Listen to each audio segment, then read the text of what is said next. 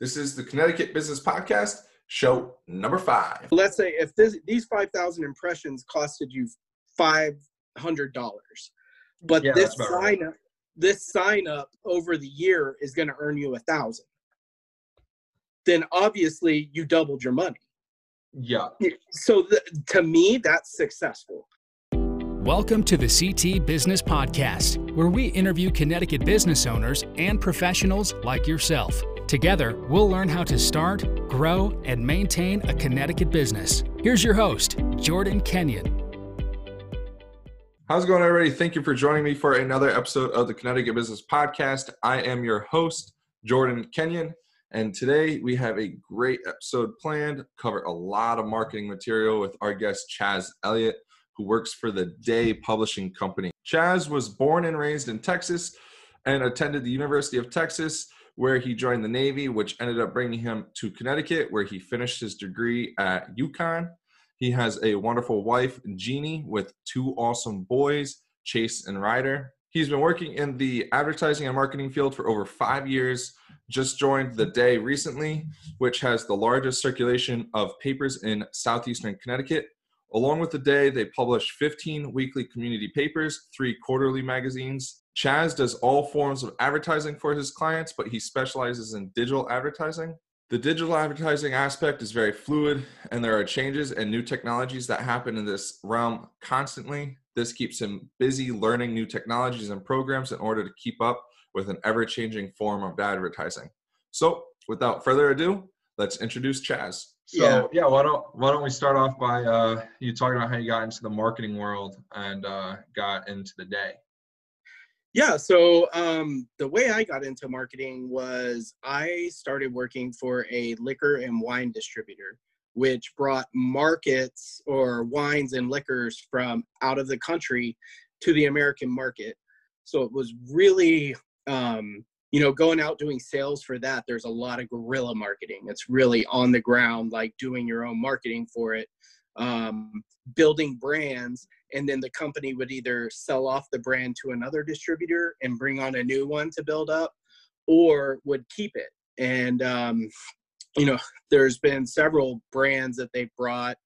I really enjoyed the job. I was there for about two and a half years. It was fun um, but i saw an opportunity uh, for the westerly sun which i applied for and got the position and i worked there um, for about a year and a half. It was really cool. Uh, um, I learned a lot. I took a lot of classes in advertising and marketing.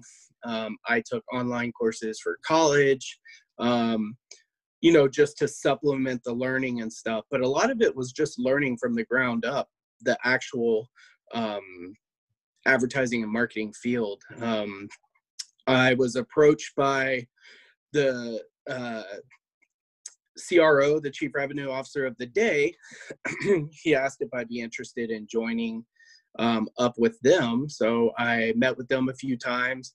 It seemed like a great jump. Um, not that the Westerly Sun was bad or anything. Um, it's a great paper. Uh, the day's just a little bit bigger and um, a little bit more circulation and a little bit more room for growth for me. Um, you know, right now I'm doing I have several clients. I manage their advertising, marketing portfolios. I also have clients that just call me and say, "Hey, I need to run an ad for this. What can you do?" Um, but um, yeah, that's kind of how it all started.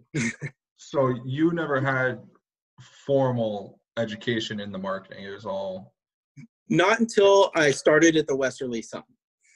so they actually sent you to schooling and uh, yeah there's a lot of online classes that you can do through uh, media organizations like local media association has a ton of classes that you can take um, just teaching you the ins and outs of the different types of advertising there's also a google trainer like if you can get google certified which i am and uh, it's basically teaches you the ins and outs of how google adwords or google search display um, all the different products that they offer. And then once you finish those classes, you're certified in them. Um, and then I did take a few um, university classes online for it too while I was at the Westerly Sun. I, I did that on my own just because I wanted to learn more and faster, which helps a lot. So how tough was Google Trainer to actually learn how Google's algorithm works? It wasn't it wasn't hard. Um you know i had had some experience starting at the westerly sun with like you know the google analytics and i played with it a lot myself and i had taught myself certain things. What it does in the trainers is it teaches you how to open up your options and you know the, the day is a google uh, partner so we have a lot of assets that we can use with Google so for instance google adwords you know the it's all auction system the words you're buying to use for this search. Um, those change daily. And so what as a google partner we have the option to go in and we'll put in what the business type is what they're looking for and it'll give us a, a generated list of price wise words and the best words to use the words not to use the ones that are getting more clicks in the general industry that's kind of what it teaches you when you do the certification through Google, how to do that stuff. Um, it also teaches you, you know, um, just the basics as well for anyone who doesn't know how to do it, um, you know, or how it works.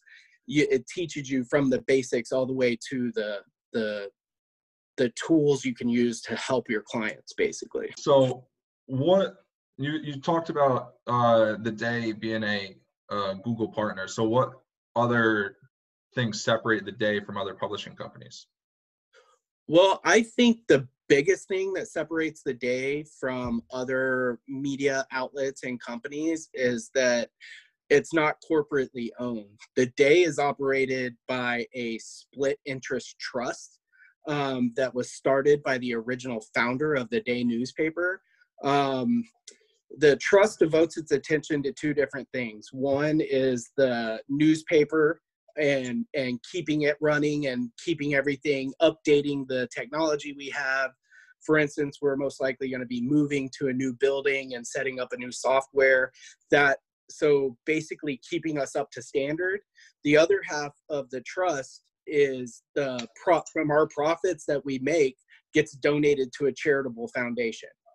So it's called the Bodenwein Public Benevolent Foundation. Um, what this does, how it's set up, is that it ensures that the newspaper will remain independent and locally owned, and that profits from the newspaper are distributed to the nonprofit organizations within our coverage area. So it's they've donated up, I think it's just over six million so far to local charitable foundations. Wow. Yeah. So, there's no there's no corporate CEO putting money in his pockets. It's a company that the profits are split between um, building that company further and donating to charity. So there's no corporate greed. Exactly. I mean, and don't get me wrong, there's corporate media companies that are great and they have a lot of assets and tools, but I think this is what separates the day from them in one way you know and and that's the biggest way and one of the reasons that leaned me into joining the company so, so in your opinion do you think uh, the way the day operates uh, it better serves the clients because they're more into how your customers performance is rather than just upselling through the whole process? Well i mean with any business it's always your your goal is always to increase profitability and to yeah. increase you know in, in, sales increase customer buys but in it the day is very supportive of of local companies and and our clients and the local nonprofits in the area so i think adding that special step with our clients and them knowing that the profits are being split to be making the day better and some of it going to the charities that are in their neighborhoods kind of sep- separates us from other ones. And you guys are running free advertising right now for companies affected by the coronavirus right? Or is it just anybody? Yeah, well, so right now, uh, because of this whole uh, COVID 19 pandemic slash crisis that's going on, we got together as a team and decided that the best thing we could do to help people, especially businesses that are still open and can help people, um, and still serve people would be to give them some option that didn't cost them any money. So we're calling it our partner success program. What it is is there we are giving away two two column by three inch ads to be used in the day or any of our weekly papers. Um, so they'd get two. That could be split up however they want. They could put them both in the day or one in the day and one in say the Lyme Times. But we're also giving them 20,000 impressions to use on the day.com as digital advertising to draw people to their website or their e-commerce platforms or whatever. And with this uh, COVID 19 situation, um, our web traffic to the day.com has been incredible, insane. They dropped the paywall um, for the day.com for anything pertaining to the COVID 19 uh, crisis. So people can go on there without a subscription and view all of them that they want. So the last update I got was that um, we were up in unique users by 30% wow. um, over this time last year and we were up in page views by 197% oh, last wow. year. Yeah.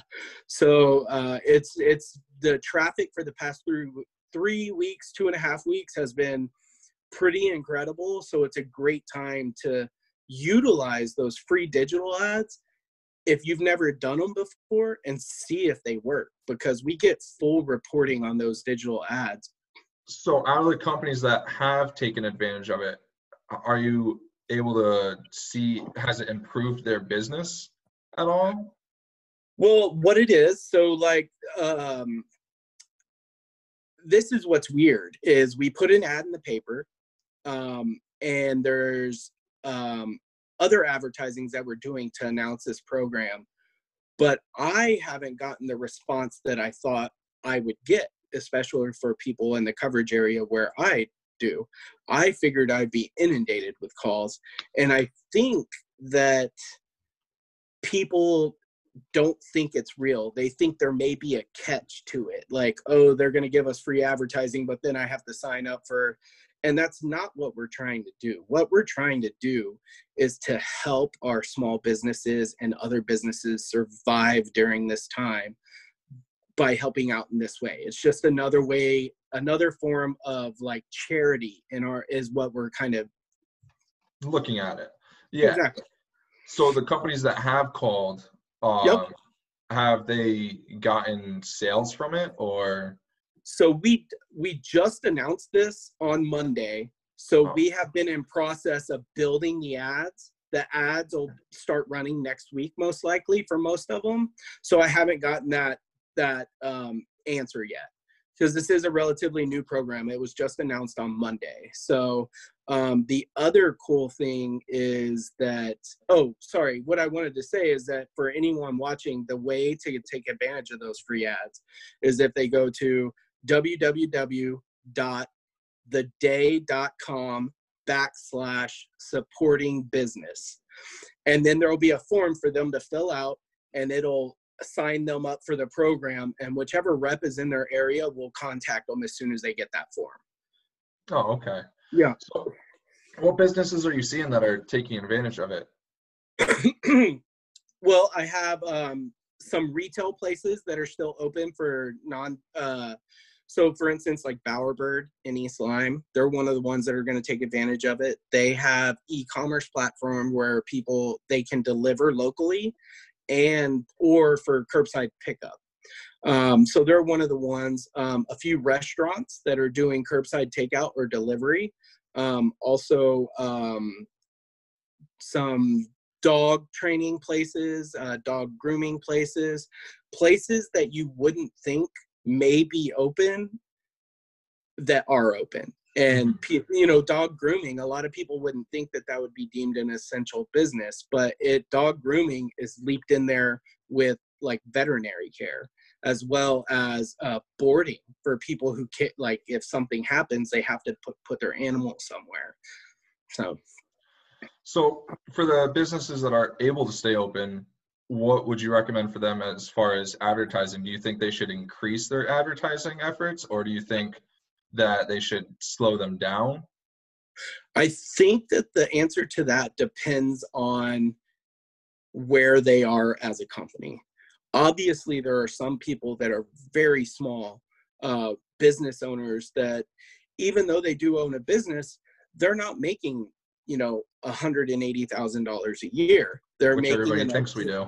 exactly they're making enough to support their family or uh, you know a man and his wife or a wife and her wife or you know a mom and her daughter you know um, it's not necessarily that every business is this huge mega money maker just because they own a business now the first thing i would recommend is to take advantage of any free things that they can do so taking advantage of their social media pages um, their facebook their Instagram, um, sw- um, Pinterest if their if their stuff is very visual or art like. Um, um, if businesses are trying to recruit employees, take advantage of LinkedIn. Um, the the the offer that the day's putting out absolutely free. These are things that they could take advantage of that cost absolutely nothing. Um, just a little bit of your time during the day. Now, the people who can afford to, I would definitely recommend um, advertising.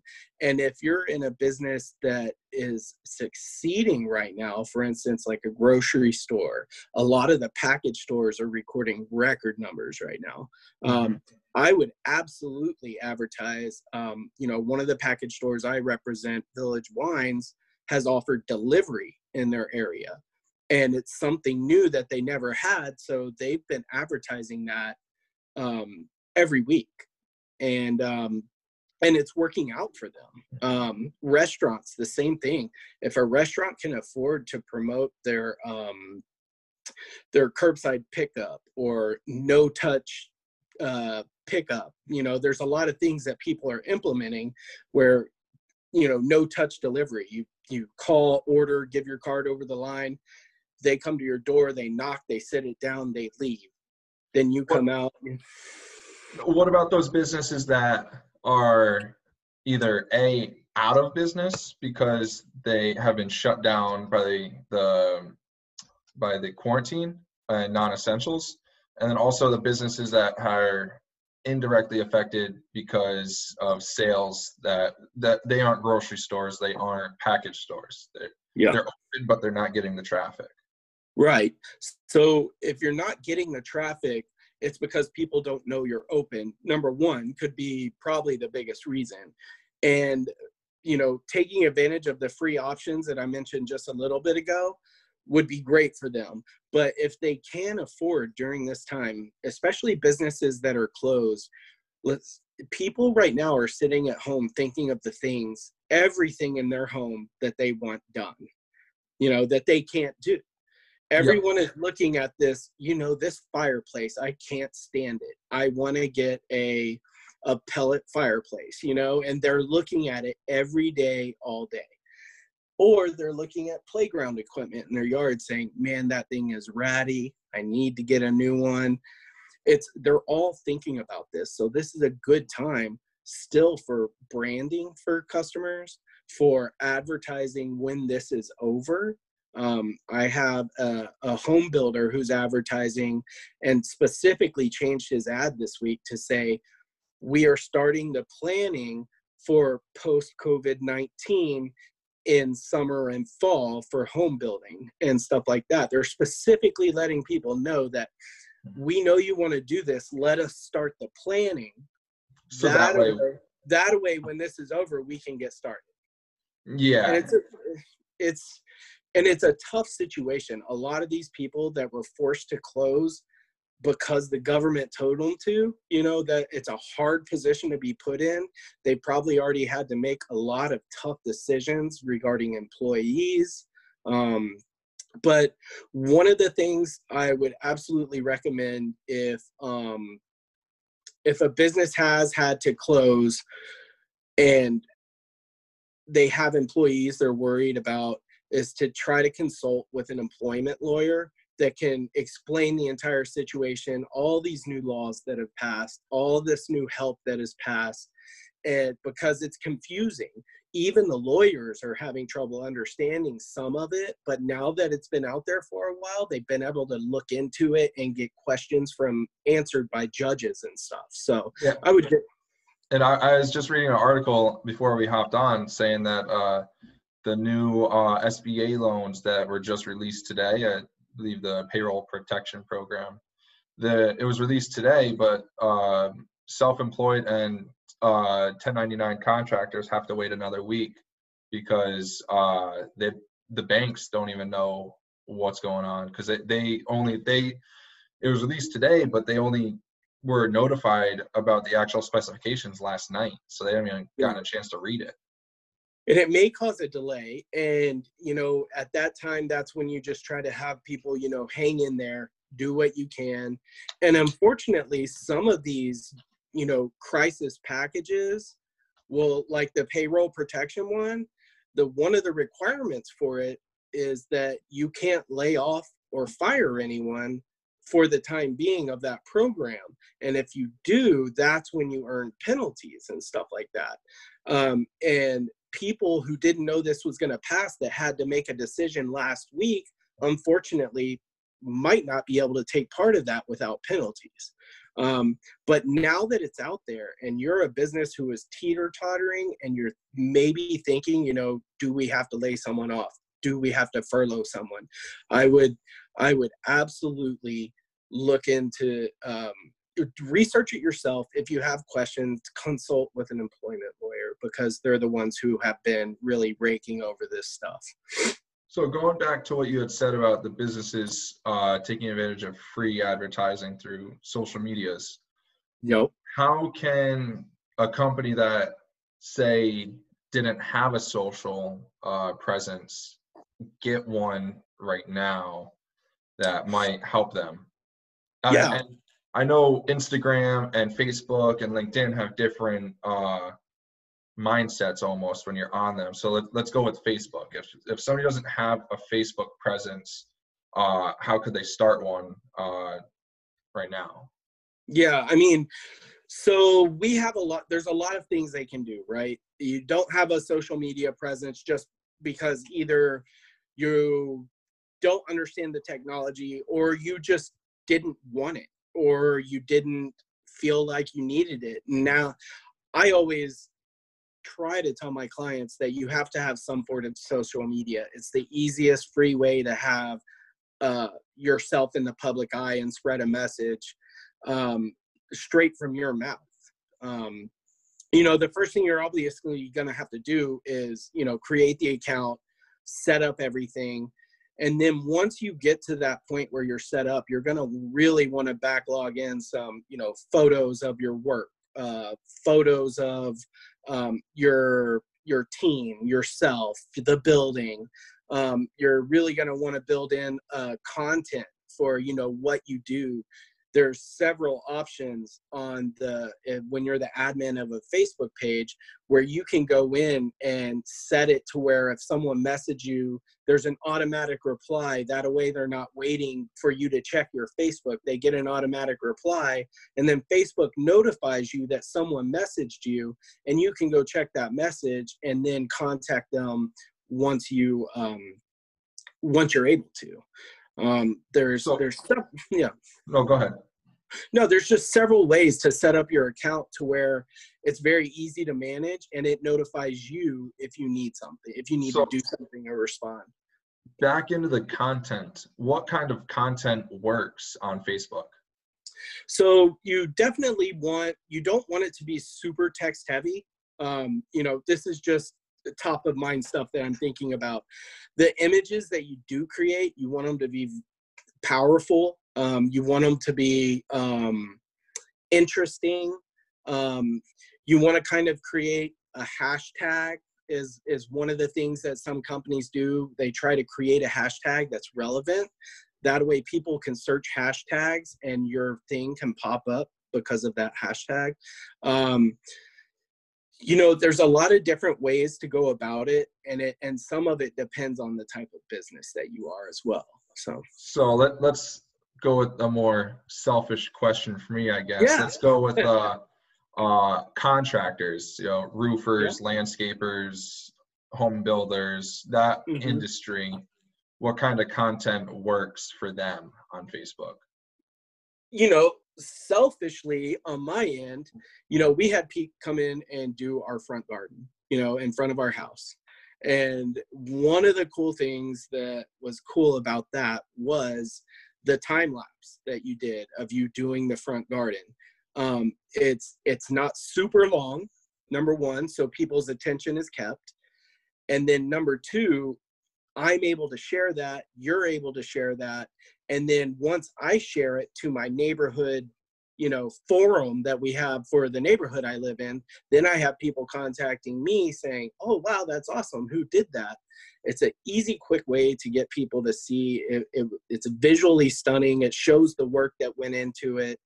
And at the same time, it doesn't take five hours to watch. So, so I think uh, so something that we started doing on our construction projects was uh, time lapsing. A, I, I have hours of time lapsed footage of the actual job, but we have we have drone footage and we put together a, a minute long max video. Um, and then what we did is we added uh, animation of our logo in the first five seconds. Mm-hmm. So, do you think companies in our industry uh, should start moving more towards that with maybe a short paragraph describing the job that they did in the yeah absolutely. I mean, absolutely. Any kind of graphics or art that you can put onto it to help your branding in the video, because just because I share it doesn't mean that my friends are going to know that, oh, this is peak landscaping. You know, what what would help is that it no matter if the video is coming from you or me that branding that you put into the actual video of your logo and stuff i would also at the end you know put your phone number the website something like that. That way anyone watching instantly knows how they can get in touch with you. Um, you know branding's a lot of people overlook branding. They think of branding as as something that McDonald's does, as something that, you know, Big Y does. And that's not the point at all. The point of branding is that to give you or give people top of mind awareness. If they see your logo enough and know what you do, the next time landscaping, something landscaping in their yard pops up, for first thing that pops in their mind, peak landscaping. You and know, that should and that style of content should work at least in, in my industry with contractors maybe maybe going towards uh, builders and roofers if they did same thing with time lapsing their jobs and yeah. before and afters and things of that nature so anything that can really and our especially because our business is very visual so yeah yeah. What about um someone in say like a more brick and mortar uh industry that yeah. could use Facebook? Maybe they don't maybe there's their business isn't as visual as ours. Maybe they're selling clothing or dog uh, dog products or something like that where it's yeah it's a little bit less visual I mean, with those two, with those two things, there are ways to make it visual. So that way, it does work. What whatever platform you're trying to do. Um, you know, one of the things I've been seeing lately from people who are like um, small boutiques is they're having their sister or their sister's kid modeling like the outfits and taking photos of them like at the park or at, in the store shopping you know whatever it is. But there are ways to make almost any any business visual. Um, and if someone's stuck with how to do that that i mean the greatest thing about our time is google. You can search how can I advertise my business in a visual way? You know, or how can I? You can search for anything, and there's gonna you're gonna find an answer. It might not be a great one every time, but there's ways out there um, to do it. And I've never been a hands-on um, type of person, but I literally fixed the door the other and I changed the alternator in my car, all based off of Google, like YouTube how to and do it. Google. Yeah, exactly. And and the the information that's at our fingertips nowadays is amazing. So, you know, off of the social media thing, one of the other thing that I have I feel people are having issue with right now is kind of lead generation. Mhm. And we have all these people at home that have nothing to do um, you know, unless they are working from home. Obviously, they're still working, but there's a lot more free time on your hand working from home. I'm working from home most of the time, but I still have two kids that have schooling. My wife's working from home. So it's a very busy house right now, you know, Yeah. much more busier than it ever has been. Um, so you have a lot more time on your hands. And one of the options that's out there is doing contests um, and any media company can do this. We do all kinds of contests for the day. And you know um, so like driveway pavers right? They did a contest. It's a case study on it. Did a contest of the ugliest driveway in let's say you know groton. And people would send in pictures of their driveway. And then the company picked the ugliest driveway they lot they of all the photos and then they got a free driveway makeover basically. But so from that program they spent approximately $25000 on it right? But from the leads that program generated of people's driveways they ended up doing $280000 in business. Wow. so it's you got to think about you know there the gift they gave away was a big gift you know it was a big prize to win. That took up you know probably 2250 of the 25000 the other 2000 whatever was charges for you know gas or and the contest itself and other Yeah. things. But um if there's there's also ways to get in group contests which i do those a lot for companies. So um for let's say your business is in downtown mystic we could get 10 businesses together to all be a part of the contest. And each business only give away like a hundred dollar or a fifty dollar gift card. Not only is it promoting your business but at the end of these contests you get the database of the people that entered the contest as these are people who apparently enjoy downtown mystic and want to go to these stores in mystic um, but it cuts the cost down so much and the prize you're getting you're giving isn't a very big financial hit for you but all together with all of the businesses it ends up being like a $500 gift for the grand prize winner. And it's a great way to get leads. You know after the contest i always recommend to my clients you know you need to send an email. Thank you so much for entering the contest. We're sorry you didn't win.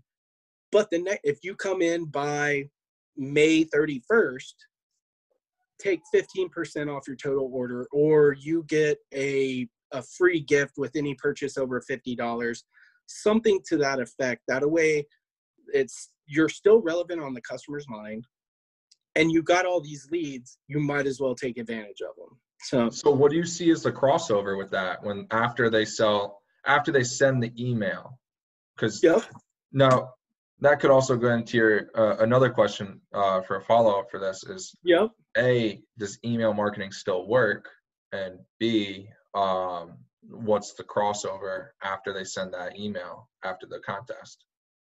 Yeah, so I mean, email marketing definitely works. It's a lot of it is how you do it, um, and a lot of it is also the targeting that you use. So if you just for email marketing's different in this way is that when you get this list of emails unless they are all signups for your news for your email and newsletter people can go out and buy lists to send a blanket email out. Now depending on how you narrow down the demographics in that list depends on how successful you are. Like i could get a list right now of 90,000 emails of people who live between mystic and East Lyme. Now that's not very targeted. Yeah. so depending on what you're doing it's you know it's not going to be very effective. Now if you have the right consultant that can tell you you know like okay you're a landscaping company so you're obviously only want this email to go to homeowners um, you're going to want this to go to homeowners who can afford to have a landscaping company so possibly you know homes that make over 75000 a year um, you may want um, also uh, condo owners or condo management companies. You know, at the more you narrow it down, the more focused your email goes to, and the more quality audience that that you get from your email, which improves your open rates as well as your click through rates. And how important is the body of the email? Or- so you want the email obviously with any type of advertising if they just get an email that's all text they're they might read the first two pa- pa- uh, sentences and then they're done um, you you want it to be visually appealing you want it to be balanced um, you don't want it to have the effect to where when they open it there's a bunch of those boxes with x's you know mm-hmm. it has to be formatted formulated properly to where when it opens in a browser it's not overloaded with Java stuff. It's not overloaded with images that take a while to download because that's when those X's pop up. So it's, you know, constant contact. Um, you know, there's a few other ones out there that have easy to build, you know, um, uh, email platforms for businesses. Um, and they tend to work pretty well but you just need to keep an eye on the sizes of the images you're doing um, the amount of text you're putting in and you always always need a call to action you need to have a purpose for the email you know i'm uh, i mean don't get me wrong some businesses do like i have a business that's sending a, out a we're thinking of you email basically. You know like we miss you. We're we're we're in this together. We can't wait to see you when this is done. There's still a call to action. Buy a gift card to come see us when we're when this is all over. You know something to that effect. You always need a call to action. So how how how can you make sure that they open it? The subject is the first thing they see. So how you want bold letters? You want exclamation points? Uh, less is more? Yeah i mean obviously based on the on the message you're trying to convey yeah bold letters will help but you don't want it to all be bold. Maybe bold the first letter of every word. Or um, they have ways where you know emojis you know stuff like that in the subject line or even coloring the text though some can find that not as appealing as other businesses. You know, uh, like Bowerbird, coloring the text would make sense because it's a gift store, a souvenir store, while a hardware store coloring the text not so yeah, yeah, not so much, you know. Um, but you want the subject matter to be appealing enough for them to open, you know. So you're like, um, for let's just say it is a hardware store and it's just prior to uh, winter. And they just got their shipment of snow blowers in and that's what they're trying to promote. You know um, hurt your back last year check out these snowblower deals. You know something to that effect. You know something that's just what popped in my head right there but you sit with i sit with my client i consult with them and we kind of brainstorm like okay what is this going to be all about? What's our whole target for why we're doing this? Let's come up with some catchy headlines and let's put it in front of a group of people and see which one gets the most. Because if you have a group of 10 people and you put out five subject lines, seven of them like one of them, but only three like the other ones, you know, then it's then it's kind of a a visual standard of how that they're going to react to the email as well. So do you guys, when you you're testing different headlines, like you said, do you guys use uh, things like AdEspresso? I, uh, me personally, I don't. Um, I'm sure there are people who do. Um, what I do is, you know, I've always felt that I, I have a very creative mind. I look at things a little differently.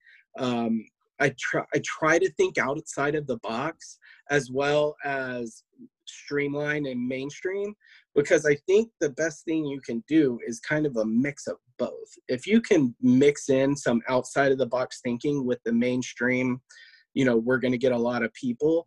The outside the box pe- thinking, I it, I feel is what draws that interest. It's like, huh, you know, and um, so what I do is we have a team of people that I meet with every week, and when I have stuff like this, it's about 12 people in the meeting.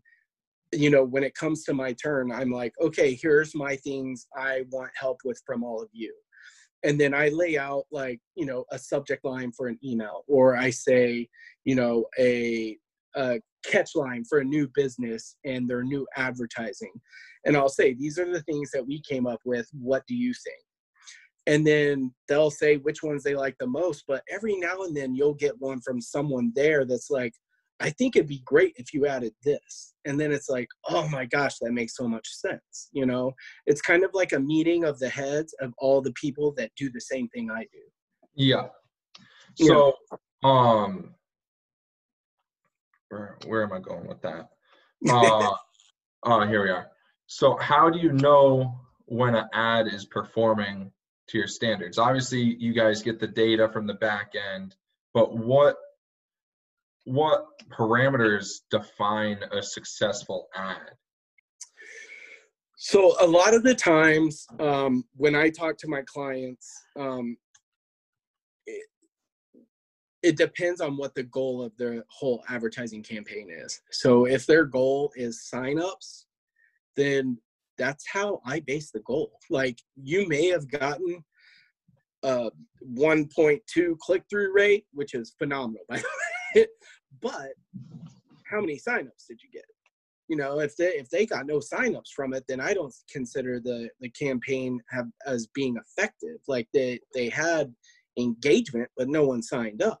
You know, um, so the way I gear my campaigns when I do my consultations is I'm very I try to be as thorough as possible. Number one, I'll ask, what have you tried before for this? Did it work? What was good about it? What wasn't good about it? Have you tried this? You know, what is the entire goal of this campaign? How do you want to measure if this campaign is successful? And by being very thorough with your consultation, it helps you build the correct advertising platforms to use to get the results that they would consider a successful campaign. So, uh, I have a, a real world example for yeah, from, a, from an ad that I, I set up. Mm-hmm. Now, if this was a campaign that you guys had done, how would you guys handle it. So I, I, had a when I was doing marketing for our maintenance packages. Mm-hmm. I sent a, a ad. And you ever hear of ClickFunnels? Uh, me personally, no. So it's like it, it's not really geared for my business, but I made it work for my business. Uh-huh. You know how like you click on something and it says, "Oh, give me your email address," and then yep, you give them the email, then they send you an email and to upsell to a whole like big ticket yep. item that's the whole point of ClickFunnels. But I liked it I, because okay. I, I thought could, you were talking about a business called ClickFunnels. Oh, well, it, it, the business is called ClickFunnels, but it's okay. exactly that's what it is. It's, Got it. Yeah, it's a sales funnel. Yeah. And so uh, I like it because I can make one-page websites without yeah. having to. Go, so I can buy a domain and then make the website specific for the campaign. Right. Not really what the whole uh, ClickFunnels system is for, but it works because of that reason. So I made a one-page ad for my maintenance packages. Yep. And I had 453 clicks, and I think I had like 5,000 impressions or something like that. And I had three signups. Would you guys? And then I closed one out of those three. Would you consider that a successful click through? And if not, how would you guys then analyze that data to then fix it for your client? If it was only 5,000, did you say 5,000? I believe it was five. I believe it was 5,000 impressions. Okay. Um, okay. 453 clicks on 5,000 impressions is amazing. Okay. Very, very good. That for a click through rate. Now, three people. What were what did you say the three people did? They, They actually ended up signing up. But then out of the signed up? three out of the three leads, I closed one. Okay, so three leads, one close. So the way, if if your whole goal was to get signups, you know, you got you got or to get uh, closes, you got Mhm. one close. But one of the ways I would look at this is number one, the click through rate was amazing. The message apparently appealed to whatever it was that you created. Number two, what was the price of the program and what was the overall income from the one close? And then base it off your return on investment. So let's say if this, these 5,000 impressions costed you $500, but Yeah, this about right. sign up, this sign up over the year is going to earn you a thousand. Then obviously you doubled your money Yeah. so th- to me that's successful now if to an owner who only all he wanted was i'm going to judge this on if i get five signups no matter how you explain it to them it's not going to be successful to them because they wanted five signups or five closes. But in my opinion the way i would try to work it out is like look your return on investment is there. You doubled it.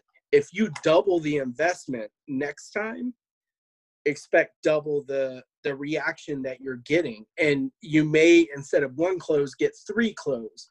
And then you're almost you know what is 150% off of the so So let's play. Say those numbers were bad. yeah On your end, what would you guys do to try and change it for the next run? Yep. So um we could there's some things that uh, so was this on Facebook or what yeah, was it? I I ran it through AdEspresso. Okay, got uh, it. And you on there you can do different headlines, different bodies. So I think it ended up being like 200 different variations with between the pictures, the headlines, and things. like Okay. that. So, um, And then what about demos? Did all the demos vary also? yeah, I had four different demos. Uh, Okay.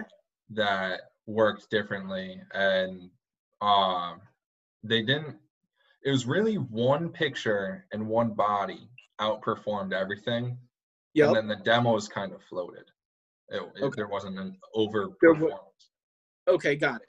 So how drastic were the images and messages different? Uh, one was short form very Okay. right to the point Yep. one was very long form and then the pictures were the over indexing picture was a very large job we did in groton uh, Okay. of a yard that hadn't been touched all year and then we came in and basically make just made the yard look amazing that So was the it kind of like a before and after? yeah they're uh, be- above and below each other uh same Yeah. you know with little split uh that was the over indexing picture and then there was four different four different headlines on the link uh you know get sign up before this date get this are you are you ready for a landscaper landscaping for as low as x Yep. um and so yeah Okay. Which one of them was the one that outperformed or overperformed? long form body Okay. that that before and after picture Yep. and then your landscaping for as low as $72 a week Okay. Yeah. I mean, so what you're appealing to there, number one, visually, th- this is why I'm thinking it, it was the more successful one. Number one, the main headline draws your ear right away. Like landscaping for as low as $72 a week, you know, amazing. Like you're pointing out, you're not saying, people tend to make the mistake sometimes of saying the yearly cost or the monthly cost but when you break it down to the lowest number you can it tends to help the audience ear and eye um, Mhm. they're like oh wow you know when you break it down to 72 bucks a, a week i can afford that but you know $280 a month does not sound as nice as $72 a week you know Yeah. And um, uh, so that's one aspect of it.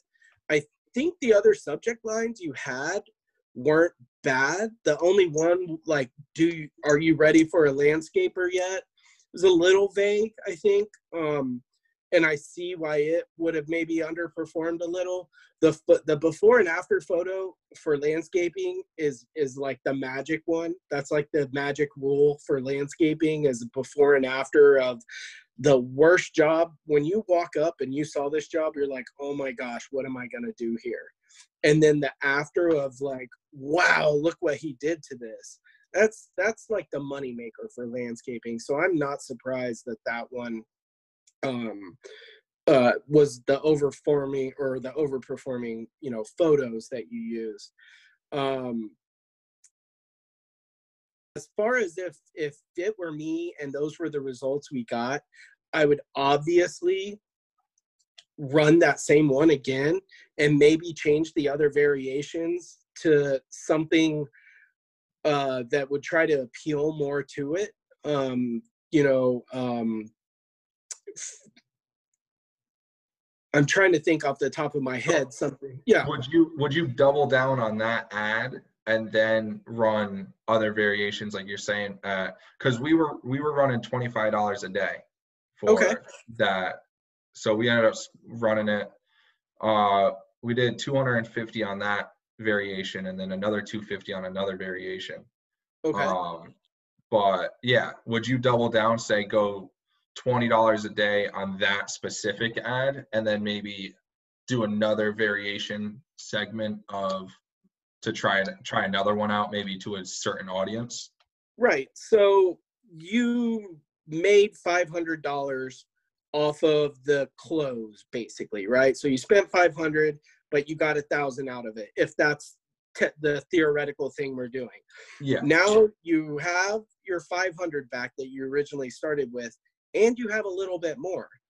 So let's say, okay, you know what? We spent twenty five total last time. Let's do the 25 for just this one that performed very well. And then maybe $10 on these other a b testing ones that you want to do. So then you up your budget by 10 bucks but you're loading the money in or 10 bucks per week you're loading the money into the one you know performed well. Um, And that- it, And we use that for a landscaping example because obviously I have the data for Right. that one. But that could be used in any industry uh, as far as, you know, if the numbers were off and what, if you did do A B testing, double down on your positive result. What if, what if all your variations are bad? You, So, you didn't uh, have a, your nothing performed like you wanted and would you just scrap it or would you go I mean- into, go ahead.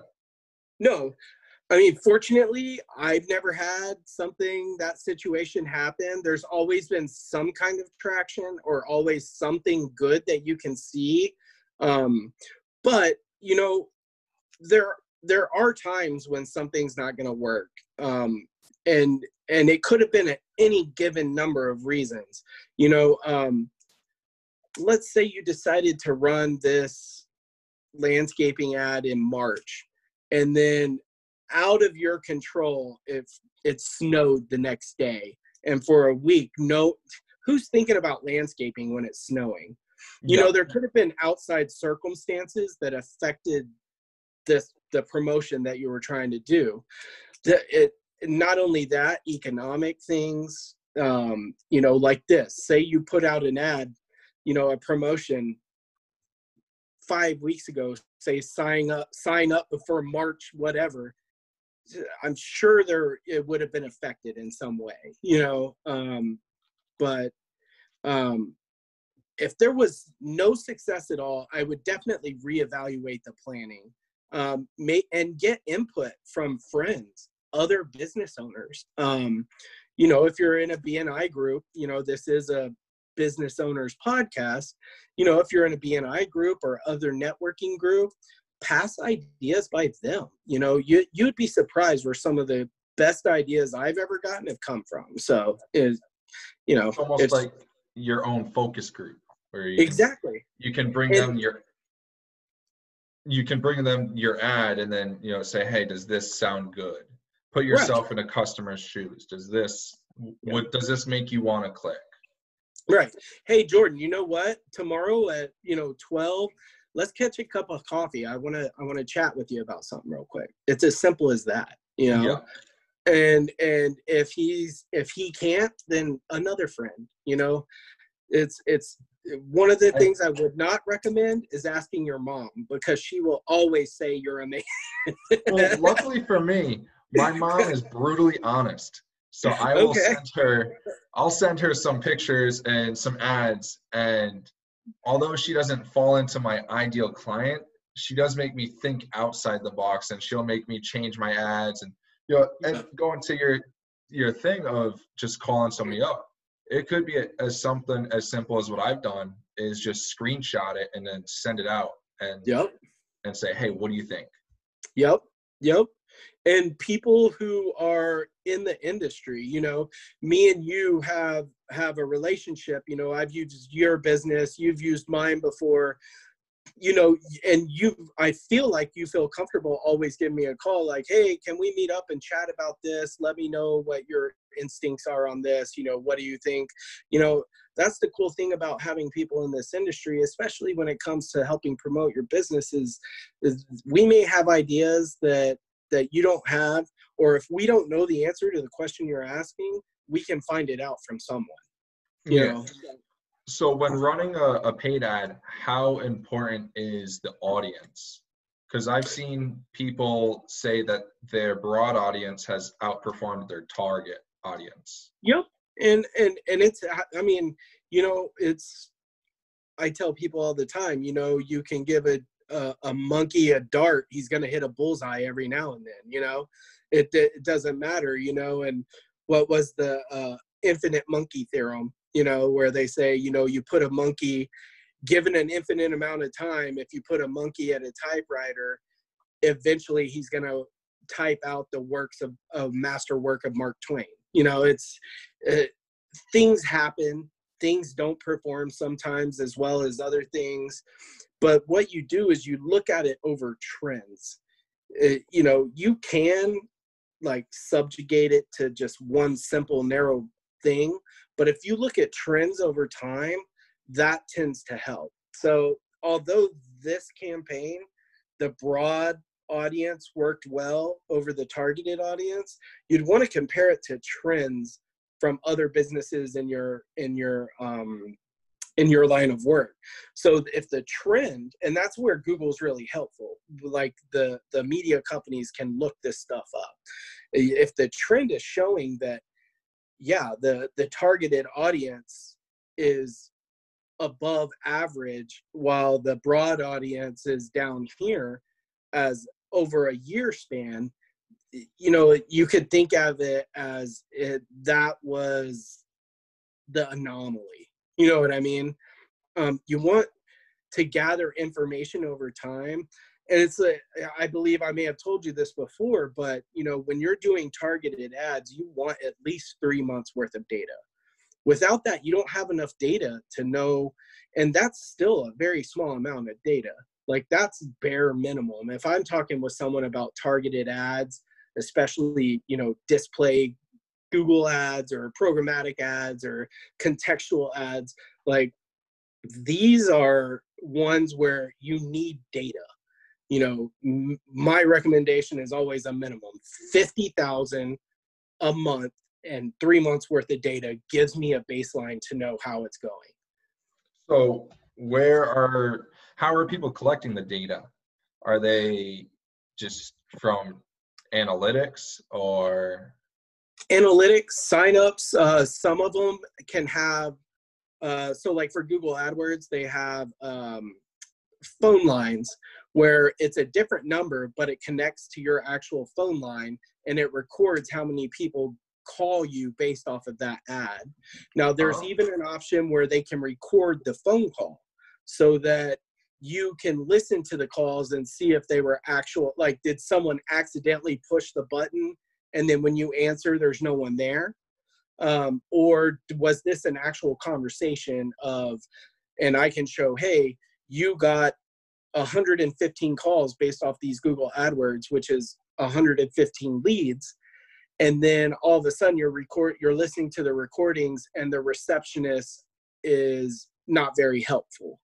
And then you're like, oh, okay, the leads are coming in, but the receptionist doesn't know the product. We need to train her. Or, you know, we're getting the leads, but we're just not closing the the sales. You know, um, which then goes some- into the back end problem of you got to change your sales process or how you handle your leads. exactly exactly um you know and and there's just so much stuff out there that it's a lot to know and it can overwhelm a small business owner sometimes and a lot to cover in one podcast. yeah A good follow up off of that one is it can overwhelm a small business owner. So, how important is it to a business owner that may? Uh, I, I'll have a two part for this one actually. But how how important would it be for a business owner to get set up with a company like yours or a marketing agency or somebody that has experience that they, they can then delegate the specifics to it. Because i might be able to run facebook ads but then to set up ads with certain phone numbers analyze those ads off of which phone numbers got the most then to know which audience and which demo and stuff like that that becomes Yeah. a full-time job for multiple people. Yeah.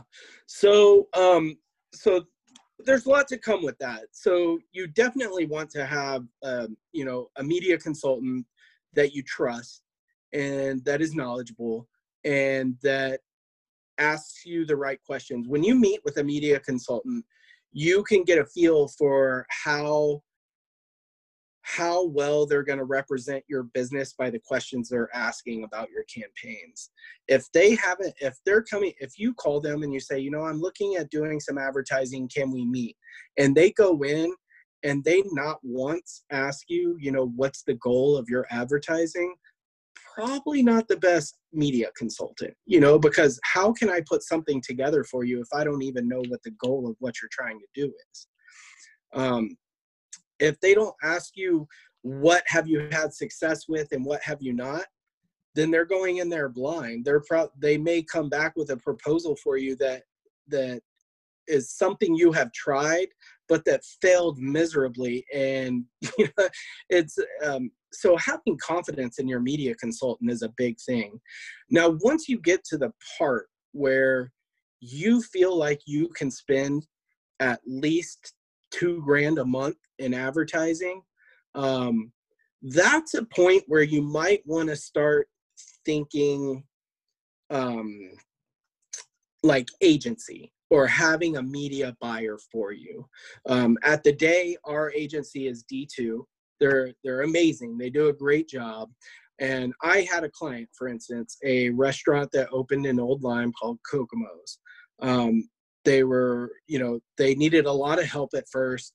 So I did a lot of the steps to get them to a point to where their advertising could be successful. Their website at the time had like no kind of keywords built into it. So the SEO was really not there to be able to run digital ads. So we kind of had to build them up to be able to run the digital ads. Once we got to the point where they're successful, they knew they were going to stay open year round, and they were ready for the advertising. It became too much for me alone to handle all of the stuff they needed. So, what I did was I referred them to our advertising agency, which has the ability to do TV, billboards, radio buys, uh, supermarket, you know, signs on the on the push gates or whatever. They have a lot broader reach for me that can help someone that gets to that point of spending.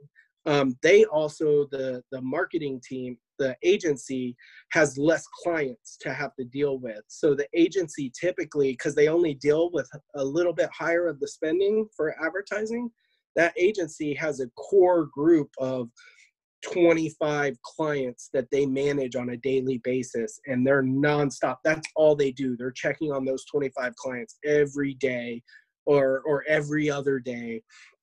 And then it's a very t- very close service.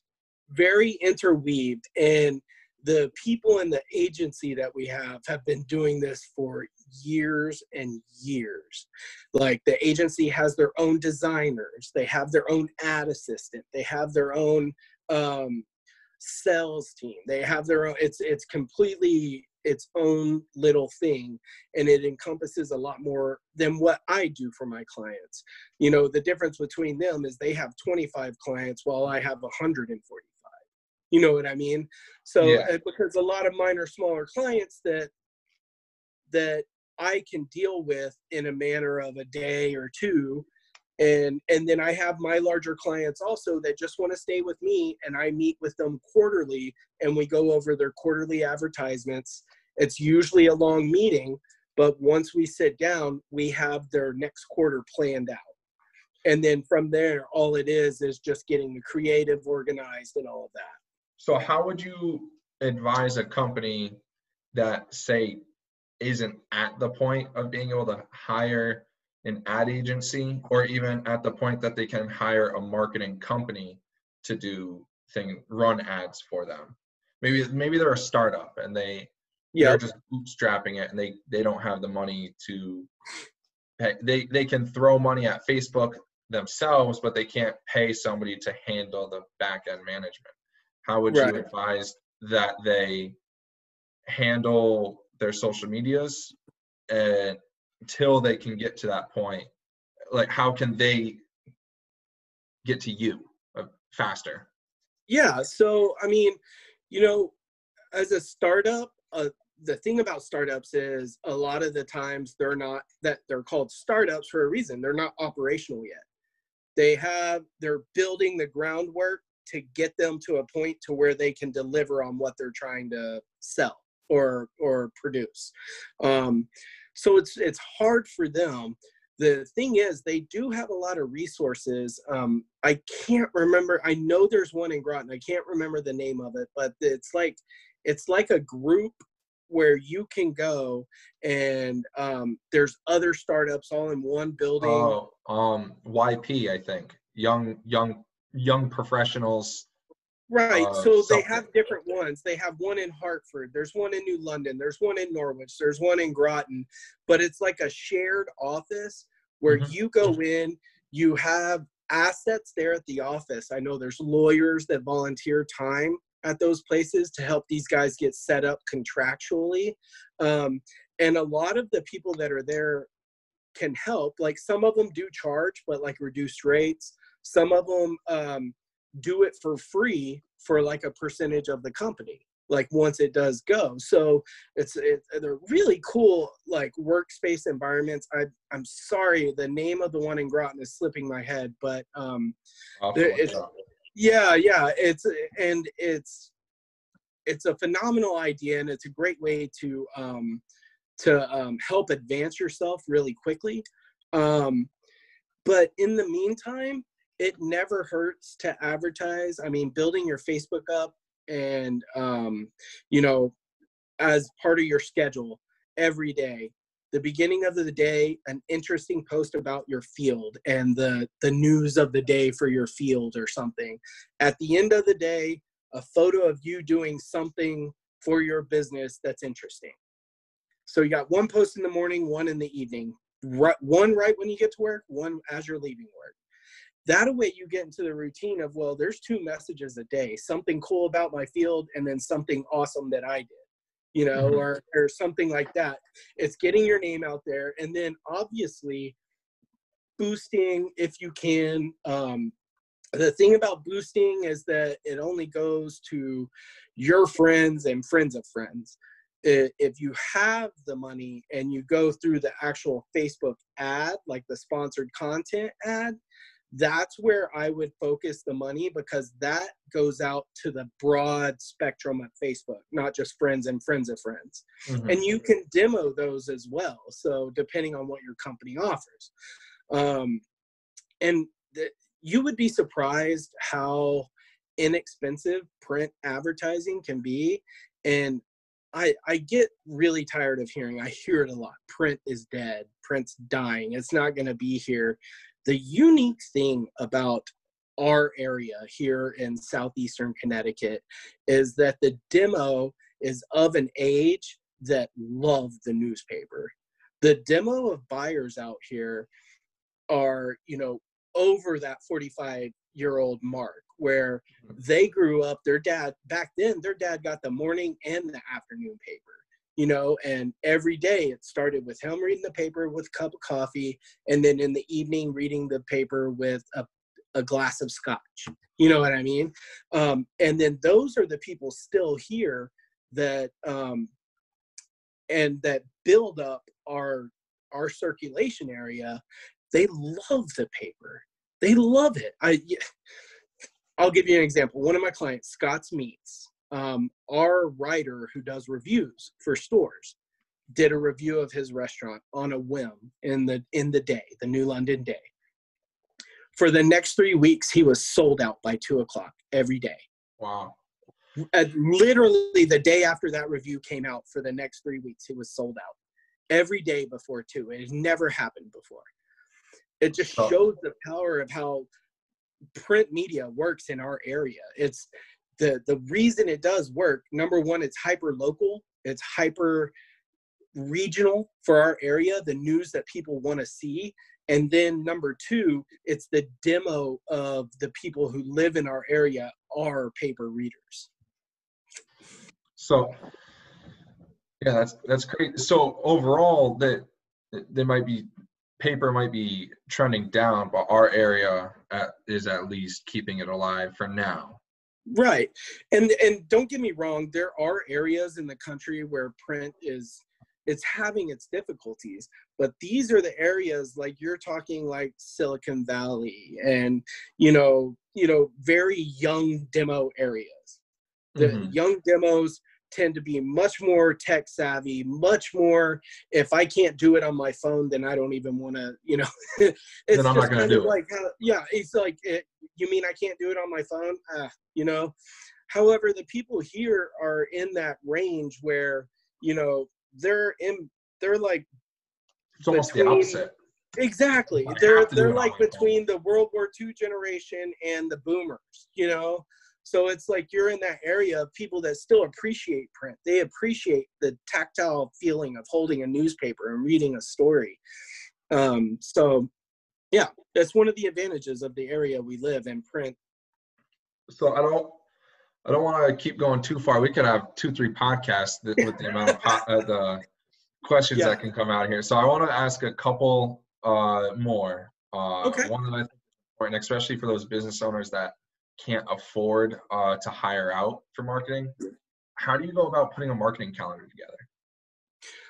So the the biggest thing about putting together a, a, like a marketing plan or a proposal for a client is if they're very honest with me about their budget so that's that's one of the key things and and if they're honest with me about a budget i don't care if it's a hundred dollars a month or two thousand dollars a month you know a hundred dollars a month is very low but it, is it is so is a hundred dollars a month doable for someone for can somebody come to you for a hundred dollars a month obviously it's probably not ideal uh, right. and it probably won't work a lot but right. can somebody skate by with a hundred dollars a month if that's all they have absolutely so with a hundred dollars a month i could get them into our business directory in the, that comes out in every single weekly paper and in the new london day um, on thursdays and it's a grouping of businesses all advertising for the different things. There's a lot of like plumbers and home builders and landscapers in this section, but I can get them a nice section covering about an eighth of a page bi-weekly. So every other week they could have an ad in every paper we do for a hundred dollars. so going in back into the marketing calendar, how do you how does someone how do you how do you put it together or how should somebody put together uh, especially when you're forecasting for what like you're forecasting the whole year right when you do that well it, de- it depends uh, i only have one client that i do a yearly well i have two um, that i do a yearly um, uh, proposal for and a contract basically.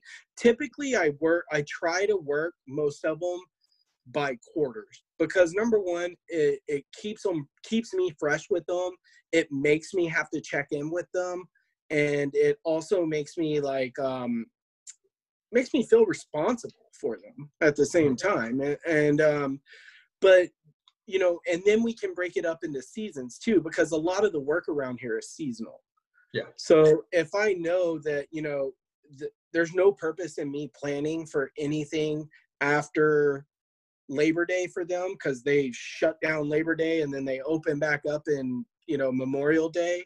I know that in March I'm contacting them saying, "Hey, when do you want to set up our appointment for your ad plan coming up this summer?" We set up a date well in advance of when everything's going to go. We talk about ideas, we talk about what they felt was successful last year, anything new they're doing this year, um, and stuff like that. So any new client when I go in, um, I'll also you know kind of say I'll, I'll ask all the questions that I need to ask. What's the goals? What do you do? You know, how do you want me to do this? Um, and ask what their expectation is of me basically and then once i have a budget i can go back and do my research with google with print um, I talk with the agency guy a lot too, Dave Geller, who runs D2, and kind of brainstorm what the best package I can put together for them. So, so is a marketing calendar literally pre-writing ads for the for the whole quarter, or it, do you have a general idea of what you're going to do over the quarter? It's more getting the information from the client. So let's say I'm meeting for first quarter. Uh, so I'm meeting with them and I'm out, okay, what do you have coming up in January? Oh, okay, in January we have all all the month of January we give away free ballet lessons for each uh, uh, for each week in January you can come for free to see if you want to sign up for ballet. Like okay, that's what we're gearing our advertising for. You know, we're promoting your free ballet classes in January to try to get leads and get you more people to sign up for the classes. Okay, how about February? Well, in February we have our signups for the intensive summer camp program. Okay, well let's the, we need to get these people in and so we I have an idea of what each month we need to focus on. And then as that month approaches, we organize the creative for that month. And then okay. it's kind of like a a little break, a two week break, and then I call them again and we organize the creative for the next month. Some of my clients, they design their own creative, so I don't have to worry about that at the beginning of each month or towards the beginning of each month. They will send me their ads and then I just plug it into our system. But when it comes to, because for the day, the creative services are included in all of our packages. You don't have to pay for us to do the creative and design work. Um, so there are a lot of clients that take advantage of that. So if you, uh, so for someone of a small business that wanted to put their own marketing calendar together, the basis would be to get your goal for that month set, maybe the quarter, a quarter ahead, January, February, March, April, May, all the way that's what I want to get for that month. And then the creative is still kind of not last minute, but the last thing to get put together. Yeah, I, I I need to have an idea of what they're wanting to promote before I can put together a creative. Yeah. If I went in there with a pre-designed ad and said, "This is what I want to run for January," and they're like, "We don't do that in January," like, oh, you know, it just it looks bad on me. I need to get the information to properly create the ad program that they need for that month. And it might not just be one thing, it could be two things or three things for that month. They may want to advertise something different each of the weeks, you know, when mm-hmm. let's say you're talking, you know, when you're talking like grocery stores and stuff, that's a weekly thing, man. It's like you're it's like, daily. okay, yeah, oh wait, yeah. I mean, it's they have inserts that go out Thursdays and Sundays. It's like it's crazy, you know. But the cool thing about those big, you know, grocery stores is typically they have an agency. So you deal with someone, the agency typically does all the design work. It's just more of me scheduling it through our system. Yeah. So, but it's still a lot of contact, you know. Oh yeah, I can only imagine. So last two questions for you. All right. What do you like to do in your free time? Man, you know what? Um, When I've been doing a lot of like DIY stuff, like do it yourself stuff around the house, and I've been buying cool new tools. and, and I mean, it, it sounds funny, but I'm really getting into like doing stuff myself. Like I did my fireplace myself, I repaired a door myself. We went out and cleared a lot of stuff, but I do need to give you a call after this because I have a project for you. Um, but yeah, I've been, you know, and doing stuff with my kids. They, you know, unfortunately, the basketball season ended early, um, but I volunteer refing for their league. I love to play basketball. We do a lot of kayaking and hiking. Um, and we're big foodies too. When we find a good restaurant, we like finding good restaurants. So, well down in Texas, you guys take food seriously. So oh yeah. yeah. so you deal with a lot of business owners. Uh, in, your opinion, what defines a successful business owner? And it doesn't have to be the money aspect either. Yeah.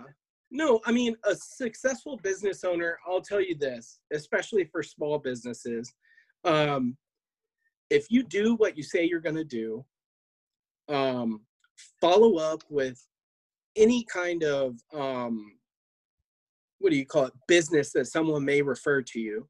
Mhm. Um, Referrals. right? Treat your employees well and keep a good eye on the books.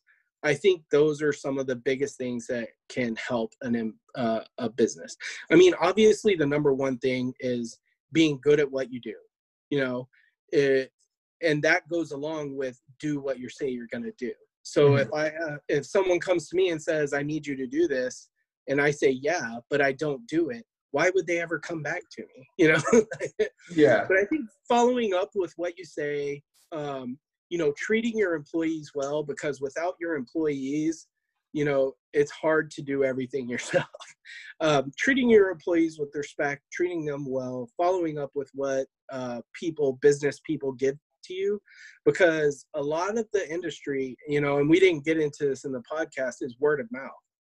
You Yeah. know, We should So- almost do a follow up because I I probably have about 15 other questions that I either didn't ask or want to ask. yeah no man i mean i enjoyed it you know i appreciate you uh, having me on and you know i think it's great so i appreciate you having me man No, I I appreciate you coming because definitely marketing's that one thing that we all want to do but we don't understand. At least Yeah. most of us. So it, to Yeah. shed some light on how they might be able to do it themselves for a little while or show how important it is to get somebody to do it for you. But, Yeah. Uh, so how can people get in touch with you or get in touch with the day? okay so um my email address is c dot elliott at the day.com so that's c dot e l l i o double t at the day.com and my cell phone number is 860-984-2181 um, and that's the best way right now especially because i'm working from home. My office number is kind of useless. Yeah. but yeah and you know i'm more than happy to help anyone with anything. Um, i can do meetings through zoom just like this. And you know even if they're not in my territory i can direct them to the other qualified person that works with me in the, that runs their territory. So um, i do want to reiterate the um, www.theday.com backslash supporting business any business Thanks for listening to the CT Business Podcast. free Subscribe now so you never no miss an episode. no Are you a. Connecticut business owner? We want to hear your story. Connect with us time. on So, YouTube, Instagram, Awesome. and Facebook So at thank you for CT joining me, Business Podcast. I appreciate it, Jordan. Thanks a lot, man. No problem.